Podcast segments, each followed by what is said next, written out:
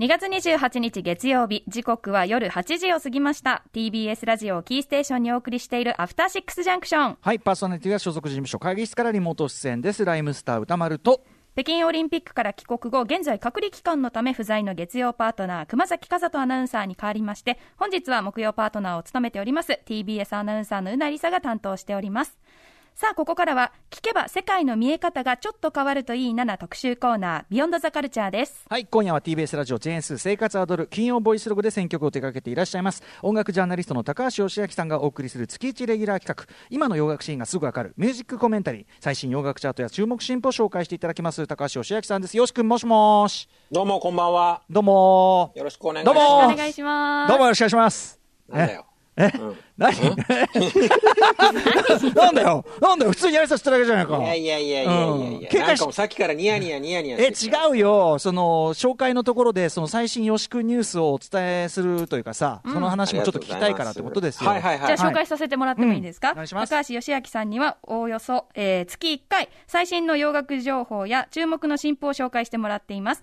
前回のミュージックコメンタリーは1月25日の火曜日でした。近年のアメリカのポップミュージックと日本のシティポップの関わりについて解説していただきました、そして最近では E テレで放送中の星野源の音楽口論に音楽を解説することが大好きなパペットの吉解説員として出演しております。3月11日まで週に1回出演するということで、ねえ。これあのこの番組でもあの、はい。もう一方音楽ラップ特にヒップホップラップ生まれであのお世話になってる渡辺志保さんもねはい。出てらっしゃって。そうですね。すごいじゃん。何これ、ね。ちょっいとやいやありがとう。アトロクのおかげですよ。いやいや、何を言って、ね。まあ、星野君のね、仕事はちょいちょいね、よし君前からずっとされてましたけど、はい。うん、いやいや、これ嬉しい限りよ、こんな。いや本当に素晴らしい僕もねすごいやりがいのある仕事でね。楽しかったです。はい。さ。さすがそしてさまた星野さんこういう時にさこうちゃんとこう分かりやすいさ、音楽こう啓蒙企画というのかな。やっぱさ、うん。スーパースターとしてのさやれることっていうのはやっぱりねね。ちゃんとやるとこがさ、憎いね憎らしいね憎いね憎い！ポジションをねうん。うまく使ってね。そういうことですよ、うん。ノーブリス・オービレージュですよ本当にね。憎い。素晴らしい。うん。憎い。もうアトロクなくしてとかねなくしてる。言ってたらダメだよ本当に。そうです。あなたのその え？よよし君のそのさフックアップされっていうかさそれがね よかったね。願っねねされが願ったねやっぱり叶ったよね。でも僕はあの星野さんともうなんだ恋のちょっと前ぐらいからもずっと仕事をしてました。そうですよね、はい。まあ、はい。お仕事されてということで、はい。はい。皆さんぜひあの E テレ見てください。あお願いします。さあそんな中でですねよし君なんですが、今回どのような話をしてくださるんでしょうか？えー今回ですね先週の金曜日2月25日にリリースされましたあのアブリル・ラビーンの通算7枚目のニューアルバム「ラブサックス」にちなんでここ数年盛り上がってきてるポップパンクのリバイバルについてお話ししたいと思います、うん。うんはい。今ねあの Y2K ムーブメントとして、こう2000年代のファッションとかカルチャーがはい。すごいね。脚光浴びてるんですよ。80年代が来て90年代が来て2000そう年代。だバギージーンズとかね、うん。クロップド T シャツじゃない。おへそが出る T シャツとか、うんうんうんうん。上下デニムとかそういうのなんですけど、だからアブリル・ラビーンはまさにその時代ですね。2002年に17歳でデビューして大ブレイク。あそうかその時代のポップアイコンそのものなわけだもんねだってね。そうですね。ブリトー、ニーとか、ブリトニー・スピアーズとかアブリル・ラビーンとかですよね。確かに。確かに。はい特にアブリルは日本だともうデビューから3作連続でうん。ミリオン達成して、これ日本の洋楽史上未だに破られてない。えー、すごい。そうなんだ、はい。大記録なんですけど、うんうん。ちょっとポップパンクっていうのを簡単に説明しておきますね。うん。まあ、ざっくり言ってメロディアスで聴きやすいパンクロック。うん。で、まあ、音楽性としては、あの、1970年代後半のそのオリジナルのパンクムーブメントのラモンズだったり、バズコックスなんかがルーツになるんですけど、えで、1990年代に入ってから、グリーンデーだったり、えーオフスプリングとか、ブリンク182みたいなバンドの登場と、まあ、世界規模での成功によってシーンが確立されるって感じですかね。うんうんで、以降、メインストリームにおけるポップパンクのこう躍進はこう2000年代まで続いていくことになるんですね。うんうんで、第一波のアーティストとしては、サム41とか、グッド・シャーロット、ニューファウンド・グローリー。で、あとはアブリル・ラビーン。うんうんで、その後第二波として、フォールアウト・ボーイとか、パラモアとか、パニック・アット・ザ・ディスコみたいなバンドがうんうん追随していくんですけど、2010年代に入ってから、あの、メインストリームでの人気にちょっと陰りが出てきたみたいな感じなんですね。うんうんで、そんなポップパンクがこう、どういう経緯で再び勢いづいてきたのかっていうのは、またこの後、詳しくお話ししますけど、はい大体ここ2年ぐらいの動きなんですよ。うんはい。で、そういう状況の中で、若い、新しい世代のポップパンクのアーティストによって、このアブリル・ラビーン再評価の機運が高まっていた言んですね。っちゃえばそういうこうそういう人たちからすればレジェンドっていうかそうそうそうそうそうそう、もう20年前ですからね。ねううんん。ななので今回のね、新作リリースはもう最高のタイミングで、なるほど、内容的にも、まあ近年のポップパンクのリバイバルに呼応した結構もう会心のうんうん、仕上がりになっておりますので、うん早速一回、一曲紹介したいと思います。えーアブリル・ラビーンで、えー、 Bois Lie featuring マシンガン・ケリーです。はい、えーアブリル・ラビーンのニューアルバム、 Love Sux から、えー Bois Lie featuring マシンガン・ケリー、聴いていただいております。はいし新旧新旧共演っていうかそういう感じなのかな？そうですね。うん、まあ、結構原点回帰な、うんえーサウンドに確かに言われてみれ。ばすごい2000年代初頭とかのさ、うん。なんか感じ思い出すわ確かにそうっすね。例えばあの頃の青春映画、うんうんうんアメリカンパイとかさ、2000年代前後の。あの頃は結構こういうポポップパンクがサウンドトラックとして使われてましたよね。なるほどなるほど、うんそういうイメージとも一致してるのかもねなるほどはねい。うん。はい、といったあたりで今日はそのねじゃあアブリブ・ラビンを中心にそのポップパンクリバイバルについて、えーはいお知らせの後さらによろしくに伺っていきますよろしくお願いしますお願いします。やべえ、この曲懐かしすぎる。あやっぱそういう感じ めだちゃくちゃ世代なんですよ。あなるほど大好きでした、スケーターボーイ。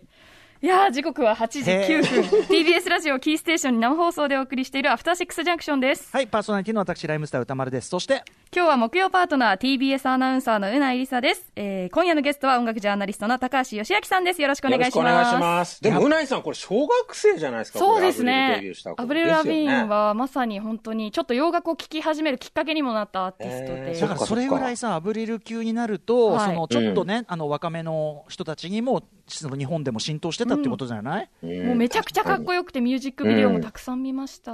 うんそういう結構、初来日公演とか、やっぱ小学生とか中学生の女の子とか結構いて、うん。でアブリルのあのファッション真似してるんですよね、みんな。ちょっとパンクファッション。そう、白いシャツチェックのネクタイスカートだったりとか、うん。白シャツにそう、ちゃんと結ばないネクタイとか。あ、そうそうそうそうそう。そう。えじゃあもう完全に今日の特集うなえさん世代直撃じゃいや、ないの本当そうなんですよ。うんうん。先ほど聞いた曲も、なんだろう、どっちかというとサードアルバムっぽいなっていうか、うんうんあの、ガールフレンドでしたっけ？あの曲っぽいなっていう感じもありましたし、すご、はい懐たかしみが。ターゲットがいた。やっぱ洋楽、大学、共学。そうそうそう。俺もそれはい。やっぱねあのねこのぐらいの感じを聞くとねあの洋楽大学共学っていうアフターシックスジャンクション史上最も爆発源として知られる山田さんの あの感じを思い出すよねやっぱねはいはい。ということではい。行ってみましょうか、えー高橋義明さんがお送りする月一レギュラー企画今の洋楽シーンがすぐわかるミュージックコメンタリーです。はい、本日紹介した曲は放送後にまとめて番組公式ツイッターにアップします。気になった曲があればそちらも参考にしてみてください。はいということで改めまして本日はポップパンクリバイバル。前半はここ最近のポップパンクリバイバルについて、後半は、えーニューシングルの中からあのあれですねおなじみのシングル、はい。あのおすすめ新譜というかね、うん。感じでございます。ということでポップパンクリバイバル改めてじゃよし君からお願いします、あの、さっきも話した通り、ポップパンクのリバイバルでここ2年ぐらいで盛り上がってきた動きなんですね。でもずっとね、ヒットチャート上ではヒップホップの優勢の時代が続いている中で、ようやくロックが巻き返してきたって感じなんですけど、はいうん。でもこのポップパンクのリバイバルも、ヒップホップが一つのきっかけになってるんですね。なるほど。あの、2010年代中盤ぐらいから台頭してきたエモラップ。うん。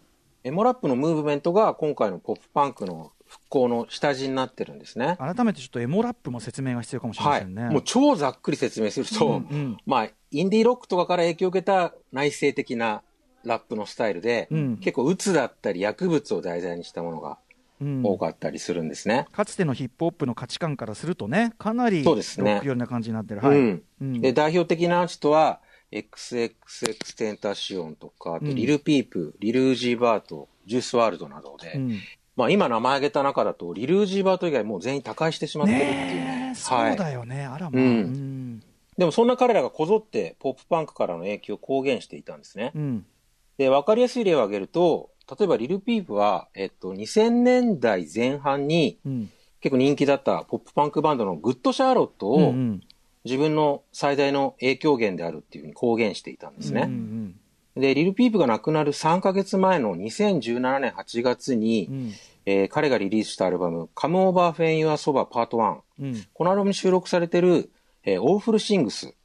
今、あの、BGM でかかってる曲なんですけど、こっからその影響が聞き取れると思うんですね。うんうんで、リルピープ2017年11月15日にオーバードーズで亡くなっちゃうんですけど、うん12月2日に行われた彼の追悼セレモニーでは、ええその彼が敬愛したグッド・シャーロットが、うん Awful Things のカバーを披露して、リル・ピープにこう哀悼の意を表明してるんですよ。そうなんだなるほど今また BGM でかかってる曲ですね。うんうんうんはい。うん。そうかそうかで、このオーフルシングスのカバー、後に公式音源としてもリリースされることになるんですけど、はい。で、この翌年、2018年の6月18日には、18日には、XXX テンターションが強盗に襲われてはい銃殺されてしまうんですね。で、それから5ヶ月後、11月に、あの、リルピープの未発表になってた、あの、アルバム、カムオーバーフェインアソバパート2。うん。まあ、前のアルバムの続編が公開になるんですけど、うん。ここに、リルピープと XXX テンタシオンがコラボ、まあ、疑似共演なんですけど、うんうん。コラボした Falling Down って曲が収録されるんですね。ちょっとかけてもらえますか？これ、リルピープが他界した後に、うん。あの、XXX テンタシオンがラップ載せたんですけど、はい。で、この翌年、2019年7月に、この Falling Down を、えっと、90年代後半に大ブレイクしたポップパンクバンドのブリンク182のトラビス・バーカーがうんリミックスしたバージョンが作られるんですね。かけてもらえますか、まあ、Falling Down のポップパンクバージョンって感じ。ねうんうんはい。すなんですんすんなりいくなすごいそうですね。うんで、違和感あんまないですね。ね本当にうんで、こうやってエモラップ勢がきっかけになって、ポップパンクへの関心がこう高まっていくんですけど、うんで、この状況について、グッドシャーロットのフロントマンのジョエル・マッデンはこんなコメントをしてるんですね。はいえー自分たちのやってることが違うスタイルの音楽の入り口になる予感は以前からしていたと。うんと彼らラッパーたちは、俺たちの音楽のエモーショナルな部分、若さゆえの混乱や怒りに共感しているのだと思うと。うんうん。あと、元ブリンク182の、えートム・デロングもエモラップ勢からの再評価を受けて、こんなコメントしてます。えーヒップホップはパンクのようにストリートから生まれた音楽でありカルチャーだと。で、エモーショナルな部分からしても、この両方から影響を受けたアーティストが出てくることは何ら不思議ではない。理にかなっていることだというふうに話してます。はいはいで、このエモラップとポップパンクが接近してた、この当時の気分をこう、見事に救い上げて形にしたのが、今回のまあポップパンクリバイバルの立役者で、えー番組冒頭でかけたアブリルの新曲にもフィーチャーされてたテキサス出身のマシンガン・ケリーなんですね。はい。で、マシンガン・ケリーはもともとラッパーとして、2012年に、あの、老舗ヒップホップレーベルのバッドボーイからうん。メジャーデビューして、うん。で、10代の頃にパンクバンドを組んでたこともあって、まあデビュー当時からロックの要素は含んでたんですけど、うんうん。2019年7月にリリースした4枚目のアルバムの Hotel Diablo 収録の、今 BGM で流れてます、 I Think I'm OK で初めて本格的にポップパンクを取り入れるんですね。うんうんで、このアイシンクアイム OK がシングルカットされて、ミリオンヒットを記録したことによって多分手応え掴んだんじゃないかなと思うんですけど、えーマシンガンケリー、この翌年、2020年9月にリリースする通算5枚目のアルバムの Tickets to My Downfall で完全にうんポップパンクに転向するんですね。うんで、これがもう熱烈に支持されまして、うんうん全米アルバムチャート初登場1位。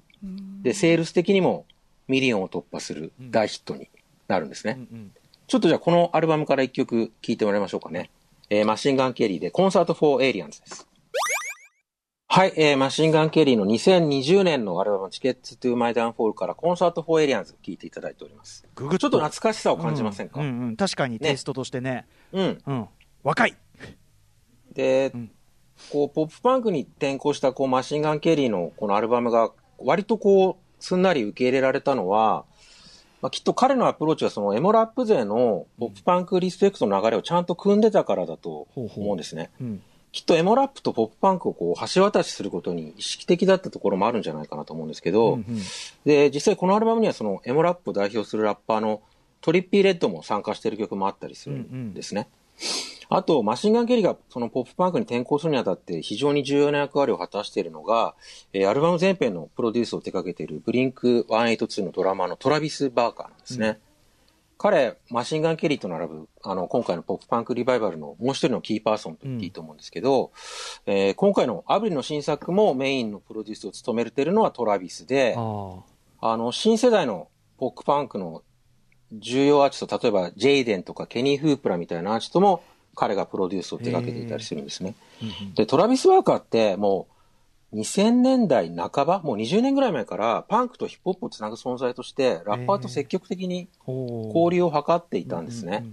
で、トラビスが2011年にリリースしたソロアルバムソロアルバムの、まあ、タイトルが、ギブ・ザ・ドラマーサムなんですよ。おあもうね。ウルトラマグネティック・エムシスの名曲から撮ってるんですけど、うんまあ、これのタイトルで、しかも全曲にラッパーをフィーチャーした実質的なこうラッパーとのコラボアルバムだったんですね。はいはい。リル・ウェインとかスヌープ・ドッグとか、うんうんうん。パレル・ウィリアムスとか参加してたんですけど、だからトラビス・バーカーはここ20年ぐらいずっそうかとヒップホップのどこを見てきた、クロスオーバーの土壌をずっともう20そうなんですよ。年、20年耕し続けてきたというかね。で、橋をさ、橋をずっと作り、なんていうの、強固なものに建築し続けてきたとそういうう、いか、そうとも言えるかもしれませんね。ね。うん。ヒップホップの感覚もしっかりとわきまえてるってはいいうか、はいはい、うん。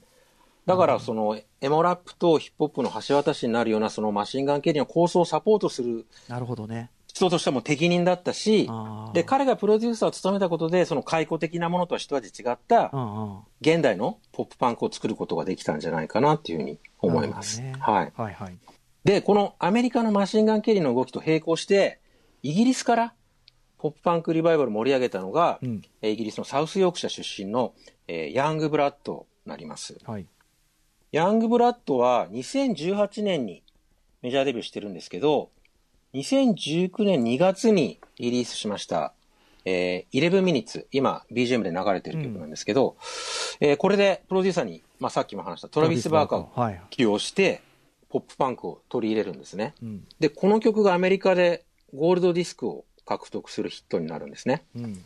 で、その後、あの、さっきも触れたマシンガン・ケリーが最初にポップパンクに取り組んだ2019年6月リリースの I Think I'm OK に参加するんです。で、これも続けて大ヒットして、その勢いに乗って制作した2020年12月リリースのセカンドアルバム Wired で、まあ、ポップパンクをベースにしたサウンドを全面的に打ち出すことになるんですけど、これがまたイギリスのアルバムチャートで初登場1位のうん。大ヒットになるんですね。じゃあ、このアルバムからも一曲聴いてもらいたいと思います。はいえー、ヤングブラッドのアルバム、ワイヤードからチャリティーです。はい、えー、ヤングブラッドのアルバム、ワイヤードから、えー、チャリティー、聴いていただいております。うん。はい。はい。で、このヤングブラッドのワイヤードってアルバムには、マシンガン・ケリーとコラボした、アクティング・ライク・ザットって曲が収録されてるんですけど、この曲は、あの、2019年12月8日に、あの、亡くなったエモラップの代表格のジュースワールド。彼が他界した時にヤングブラッドとマシンガン・ケリーがこう酒飲みながらこう語り合った体験がモチーフになってたりするんですね。ここでもやっぱりエモラップがちょっとやっぱ関連してくるんですけどね。で、これでアメリカでマシンガン・ケリー、イギリスでヤングブラッドがアルバムチャートを制して、これで2020年がまあポップパンクリバイバル元年と言っていいと思うんですけど、うん。で、この勢いを翌年、2021年に入って、まあ強くこう後押ししたのが、えーカリフォルニア出身のオリビア・ロドリゴですね。彼女は去年17歳でデビューして、まあ2021年のポップミュージックの MVP と言ってもいい大活躍をしたんですね。4月に開催予定のグラミー賞でも主要4部門全てにノミネートされてて、2年前のビリー・アイリッシュに続く独占受賞がね、期待されてるんですけど、で、オリビア・ロドリゴが最大の影響源として挙げてるのって、テイラー・スウィフトなんですよ。うんうん。でも彼女は同時にアブリル・ラビンとか、グリーンデーも。子供の頃にき好んで聴いてたっていうふうに話してるんですね。うんうん。で、そんな彼女のポップパンクの素養が結構割とストレートに現れた曲が、デビューアルバムのサワーから去年5月に、えー第3弾シングルとしてカットされた Good for You って曲なんですね。で、この Good for You ってポップパンクの系譜をしっかりと継いでる曲で。パラモアが2007年にヒットさせたポップパンクの名曲の Misery Business からインスピレーションを得てるんですよ。うんうんうん。で、 Good for You のソングライターのクレジットには、パラモアのメンバーの名前も入ってるんですね。へで、しかもこの Misery Business はマシンガン・ケリーがそのポップパンクに転向した。 Ticket to My Downfall のデラックス版でカバーしてるんですよ。非常にわかりやすいというか、なんかこう、うんうんシーンの存在が見えてくると思うんですけど、はいはいで、そういう背景を持った Good for You がアメリカとイギリスのシングルチャートで1位になるんですねだ。からやっぱあれだよね、その文脈がさ、そのうんサンプリングじゃないけど、はい。例えばウィークエンドのアルバムにアーハーの文脈がこう、うん実はありますよとか、そういうちゃんと文脈が引かれてるんですね、ちょっとね。そう、それがスルスルスルスル繋がっていくって感じですね。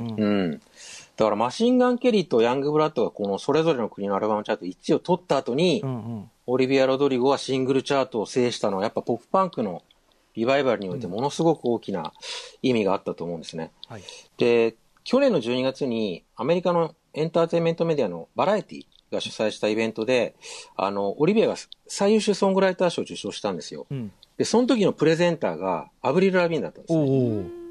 おで、これアブリルがオリビアをどういうふうに紹介したかっていうと、彼女はヒットチャートにロックを取り戻してくれましたっていうふうに言った。うんうんうんで、そう言ってオリビアを称えたんですけど、はいこれやっぱね、ヒップホップ優勢の時代がずっと続いてる中で、思うところあったんだな結構やっぱ切実な本音だったかそうかと思うんですよね。しかもでもそのうんさ、あの復活のベースにはそのヒップラヒップホップっていうかラはいップのベースが、うんだだからまあなんかすごく面白いねそうですね。ねうん。だからこのオリビアのヒットが若いそのポップパンクのアーティストとかにとってもモチベーションにつながってくるんじゃないかなと思います。うんうんはい。じゃあその曲聴いてください。えー、オリビア・ロドリゴで Good for You です。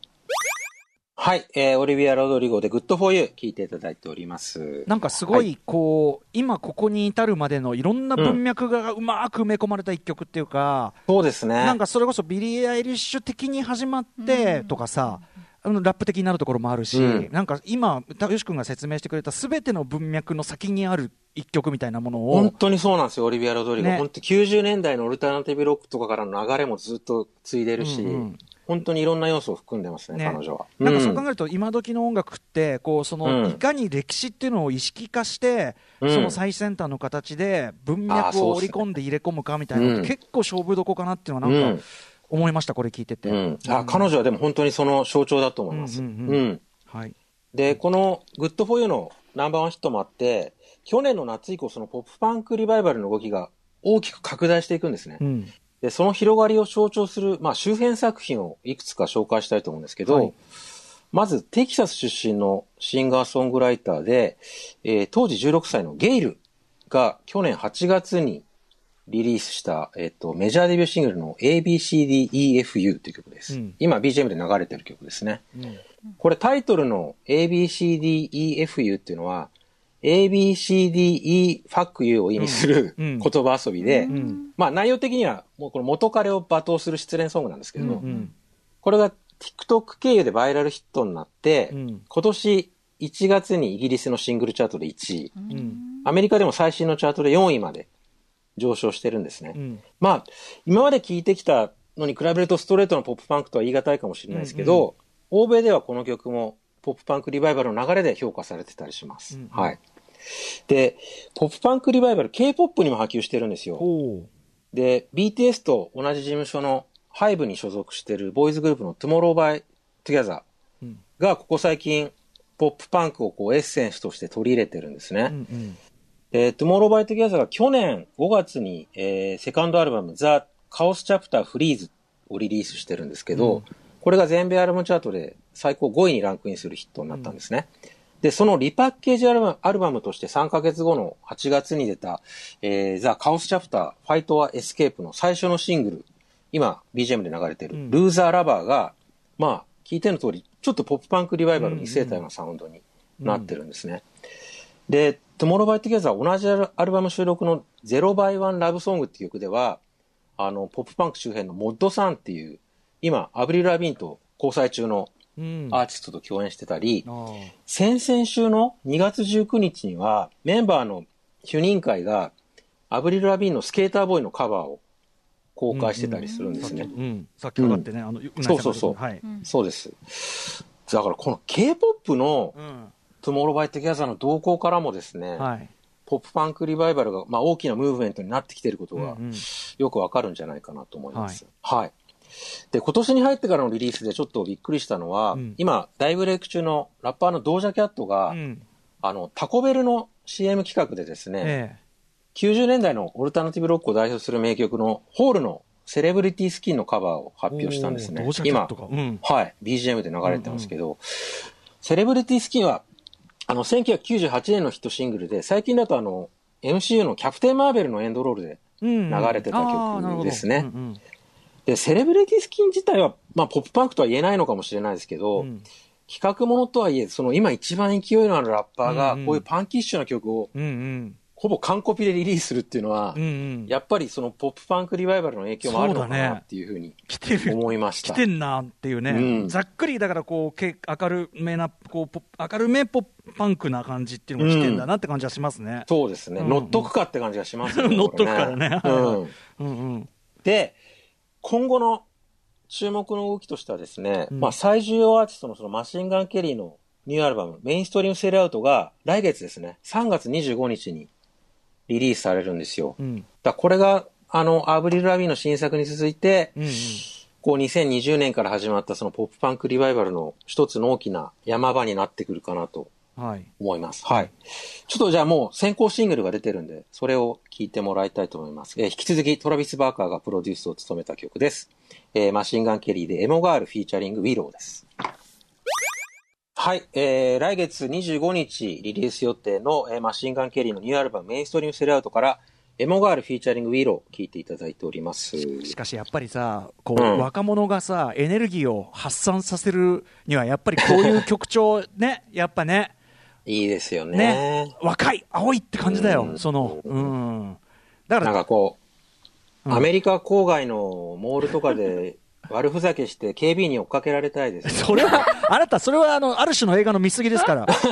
でも、まあそういうのとかさ、あとやっぱなんか今ね、こう、やっぱ学祭で騒いでる感じだよなとかさ、あーそうだ。うん。確かに。そう、それがだから洋楽、驚愕の感じになるわけですよ。うん。こで、の辺、でもうないさんも結構刺さるんじゃないですか、どういやだから本当にアメリカに一番憧れてた頃の音楽なんですよ、この音楽が。アメリカにそういう、一番憧れいかにもこういう。曲が流れそううんうなんスクールもの、やっぱスクールものだ。そう、ドラマとか映画見てましたし、うんなんかね、思い返しちゃいますね。うん、ね、でもだから、ふある種普遍的なさものではあるね、やっぱこういうものはね、うんうんノリはね。うんでもそれがすごくヒップホップ勢とリンクしてるっていうのは、やっぱり完全に新しいっつうか、そうですね。うん感じがしますねうんはい。で、今後の注目の動きとしてはもう一つ、4月3日開催の第64回グラミー賞授賞式のオリビア・ロドリゴがこう主要4部門制覇達成するかどうかみたいな。うんうんこの結果も、まあ、ポップパンクとか、まあ、ひいてはロック全体の今後の盛り上がりに微妙に影響してくるかもしれないなっていう気がしますね。オリビア・ロドリゴさんはなんかね、その、はい。い一時のそういう流れを超えたスケールの深さうん感じさせますもんね、そうなんかですね。ううん。ん。はい。まだ18歳ですからね。ねいやすごいね。うん。で、彼女が授賞式でパフォーマンスするのはもう間違いないんで、うんうんここで例えばスペシャルコラボとして、アルバム出したばかりのアブリル・ラビンとか、ありそう。ね、すごいありそうですよね。うん。これ共演実現したりすると面白いと思うんですけどね。ありそうですね。はい。はい、うん。うんうん。はい、非常にでも流れ、うん。うん、整理してきました。あんまり普段ね、後横でかからないタイプそうだねのかもしれないですけど。俺も全然なんかはい。分かってるようで分かってなかったんで、す。ごい勉強になりました。ありがとうござい。ます。はい。はい。以上でございます。ということで、ポスト、えーポストパンクのリバイバルの流れについて、ポップパンクです。えーポスポップパンク。ポストパンク、なんあ俺なんつったっけ？ポストパンク、なんつったっけ、はい。ポストパンク、うんポストロックスじゃポストパンクの、えー流れ、ん？ポストパンク、ポップロック、ポップパンク、ポストパンク、ポップパンク。ポップパンク、ポップパンク、失礼しました。ポップパンクのリバイバルの流れについて伺いました。はい。失礼しました。は、はい。いということで、えーここから先はじゃあ、例によって、よし君おすすめの新譜を伺っていきたいと思います。うん。じゃあ、始めますね。はい。1曲目はですね、えー、ロブジェクティフのセイムシングという曲です。これ2月8日にリリースされた最新シングルです。えー、ロブジェクティフはですね、2020年にデビューしたイギリス・リーズ出身の4人組バンドで、えー、メンバー全員17歳、18歳ぐらいのえ年齢なんですね。で、音楽的には、まあ、ポストパンクって言っていいと思うんですけど、一般的なポストパンクバンドよりもファンキーですね。うんうんかつ、ちょっと初期のジャパンに近い雰囲気もあるかなえっていう。ーめちゃくちゃ踊れます。ほうほうはい。聞いてください。じゃあ、ロブジェクティフでセイムシングです。はい。えー、ロブジェクティフでセイムシング聞いていただいております。はいはい、かっこいいね。どうですか？うん、かっこいいです。ねあの、デビそれこそさ、さっきジャパンって言ったけど、あの、はいちょっと甘ったれたようなっていうかさ、この歌い方、あの、デビッドシルビアンのさね。だからなんかそのさ、ファンキーだけど、歌い方はなんか気取ってんだかなんだかみたいなさ、この耽美的な感じみたいのはさ、なまあ、ニューロマンティックとかそういう流れも感じるしさ。そうだね。ニューロマかな。うん、うんいやでもすげえかっこいいと思います。かっこいいよね。うんうん なんかその、このフボーカルがやっぱいいね、いい味出してる、すごい。適当にヨレヨレ。あの、なんか、かっこつけてんだかなんだかみたいな 感じがかっこいいな。うん。確すごい。そうですね。ね、これが若い子だなんてすごいわ。ね。う。うんん。はい。じゃあ次行きます。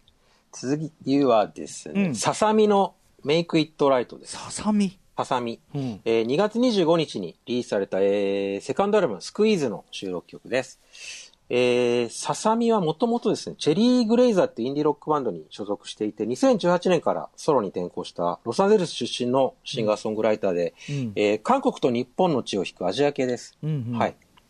で、今回の新作はですね、えー日本の妖怪濡れ女にインスパイアこれさ、されている。ジャケ気持ちジャ悪い。ケすごいでしょ、これ。バカじゃねえの、これ褒めてますけど。なんだこれ。音楽的にも、まあ、メタルあり、インダストリアル風あり、かと思えばフォーク調あり、カントリー調ありっていうかなりカオスなことになってます。へえ。ちょっことれから想像つかないわ。ね。で、これから聴いてもらう曲はちょっとまあ、パワーポップ感覚もうんうんある感じかな。はい。楽しい曲です。えー、聴いてください。ささみで Make It Right です。はい。えー、ささみで Make It Right を聴いていただいておりうん、ます。いや、でもかっこいい。なんかビートもかっこいいし、うんうんクールだし。これはあまり濡れ女感はない濡れ女感のある曲ってどういうことなの？これジャ、ジャケがもう、ジャケが強烈ですよね。何考えてんの？久々にジャケで、ジャケでちょっと思わず突っ込み入れちゃうやつがす。ごいですけどね好きですこういうのはいうんちょっと皆さんぜひ確認してさみてください。さみさんね、でもはい、なんかかっこいい。うんあの、チェックします、他の曲も。あの、声があの、映画マグノリアでおなじみのあの、うんエイミーマンにちょっと似てるあーかなるほどねしますけどね。はい。ね、うん。リックな。はい。はい、じゃあ次いきます。えー、次はですね、クリスチャン・アレクサンダーのメイクアップって曲です。えー、2月3日にリリースされた最新シングルです。えー、クリスチャン・アレクサンダーは2019年にデビューした、えー、イングランド北部、プレストン出身のシンガーソングライターで、あの、このコーナーで何度も紹介している、レックス・オレンジ・カウンティのうん。系譜にあたる、まあ、R&B フィーリングのあるシンガーソングライターっていう感じですかね。はい。もうただただいい曲です。はい。はい、じゃあ聴いてください。クリスチャン・アレクサンダーでメイクアップです。はい、えー、クリスチャン・アレクサンダーでメイクアップ聴いていただいております。声が、声がもうさ、可愛いね声がもう、なん青春してるよね、なんかね青。春ですね。うんはい。ネオアコ感がある声っていうのかな、声自体にな。大好物ですけどね。大好物はい。はい はい。いや、素敵です、素敵です。うんはい。次行きます。はい。次は、えージョーセフの、えー、It's Been a Little Heavy Lately、えーうん2月3日にリリースされた最新シングルです。えージョーセフは2019年にデビューしたスコットランド、えーグラスゴー出身のソウルシンガーです。雰囲気で言うとね、パトリース・ラッシェンの Forget Me Not を UK ソウルの、うんまあ、スタイリッシュなモードでリメイクしたようなディスコソウルみたいな感じなんだよ、それ。すげえいいに決まって。えー、何それ？はい。めちゃくちゃいいですよ。はい。うんうん。じゃあ聞きましょうか。はいえージョーセフで It's Been a Little Heavy Lately です。はい、えージョーセフで It's Been a Little Heavy Lately です。うん。いや、そりゃ、そりゃ好きですよ、こんなのは。うん。うんなんか、まさにそういう感じじゃないですうんか。でもすごいさ、その音のさ、なんかちょっとこ,、うんこもった感じのあれとかがさ、ジンジャールートとかさ、やっぱねそういうテイストとも通じて、いはいっすね。うん。卓録感、卓録感も込みで。ありますよね。うんでも卓録だけどめっちゃおしゃれに仕上げてる感じっていうかね。はい。はい。あの、ジョゼフさんね、はい、チェックします。はい。うん。じゃあ次行きます。えー次は、えーウォーリスの、えーリトルリーグという曲です。これ2月15日リリースの最新シングルです。えーウォーリスは2020年にデビューした、えーロサンゼルスに拠点を置くシンガーソングライターで、えー、ザ・1975とか、リナ・サヤマさんと同じ、えーダーティヒットの所属アーティストです。うんうんで、この曲、レディオヘッドのウィアード、えー、ウィアードフィッシュズに影響を受けて作った曲で聴き比べてみると結構面白いんですけど、うんあの、もう切ない疾走感に、こう、胸をかきむしられる、もう最高の曲でございます。はい。じゃあ聴いてください。えー、ウォーリスで、リトルリーグです。はい。えー、ウォーリスでリトルリーグ聴いていただいております。いいですねなんかこれね、終盤にかけてガーッと盛り上がっていくんですよ。はい。なんかちょっとこう、なんかわかんないけど、すごい切ない感じがね、うんかきむしられるし、あの、い本人のキャラクターもすごいいいね、なんかビジュアル見てても。あ、そうなんですよ。うんうん。すごいジャケットも毎回可愛いんですよね。そう、なんかちょ、ちょい、うんちょいふざけてる感じとかも含めて、うんなんかわかんない。A24 感を感じるよ。ああ、青春だね、やっぱこうね。おしゃれな、ねおしゃれな、うんでも切実なものを込めた、今の 断片的な。断片的なこと言ってす。すげえいいです、でも本当に。まさにそういう感じですね。うん。オはいリスさん。はい。じゃあ最後ですね、最後。えー最後は、えーベニーのビーチボーイです。えー2月3日にリリースされた最新シングルで、もうベニーはもうこのコーナーで何度もうん。紹介している2017年にデビューしたニュージーランド出身のシンガーソングライターで、もう欧米では売れかけてるんですけど、うんうん日本ではいまいち盛り上がってないので、何度でもプッシュしたいなとはいはい。あの、ボーカルスタイルからこう、ビリー・アイリッシュと比較されることが多いんですけど、うんうんもうソングライターとしても全然ビリーに負けてないうんうん才能がある人だと思います。はい。えー、ベニーでビーチボーイです。はい。えー、ベニーでビーチボーイ、聴いていただいてめちゃめちゃいいですね。いいですよね。ん、なんだべな。うん。もう一回も外れないですよ。どの曲もね、いつも紹介してたもん。ね、あの、はい。もうさ、あれでしょ、ポワーンってさ、ポワーンってやられてんだろ、あれ、一発でね、もうギターうんやられてんだろうって いや、俺が、もうさ、俺、ああ、もうダメだ、ポワーンって飽きたっていうさ、感じがあったんですよ。好きっていう感じがね。最高です最高です。ありがとうございます。はい。ベニーの、えっ、と、ビーチボーイ、聞いていただいております。はい。ということで、あっという間にお時間来てしまいました。えっ、と、よし君、はい。最後にお知らせ事などお願いします。はい、えー、E テレで始まりました星野源さんの新しい音楽番組、星野源の音楽講論に出演しております。あれってもう、まとめて撮ってるんですか、あれは？えっと、2回ずつ撮りました。うんうんうんはい。で、あと1回、3月11日に最後の放送があるので、うんうん。ぜひ見ていただけたらと思い毎回ね、ちゃます。んとはい取。材もさ、ちゃんとしてて、すごいですよ、本当に。はい、うんありがとうございます。はい。はい。そして、いいのかなそんなもんね。はいあと、あとまあレギュ、ラー仕事いろいろあるんで、はい。感じですからねチェッ。クしてください。ツイッター等チェックしてください。さあ、ということで、えーと、毎月お世話になっております、高橋義明プレゼンツ、今の洋楽シーンがすぐわかるミュージックコメンタリーでした。よし君ありがとうございました。ありがとうございましたありがとうございました。After Six Junction.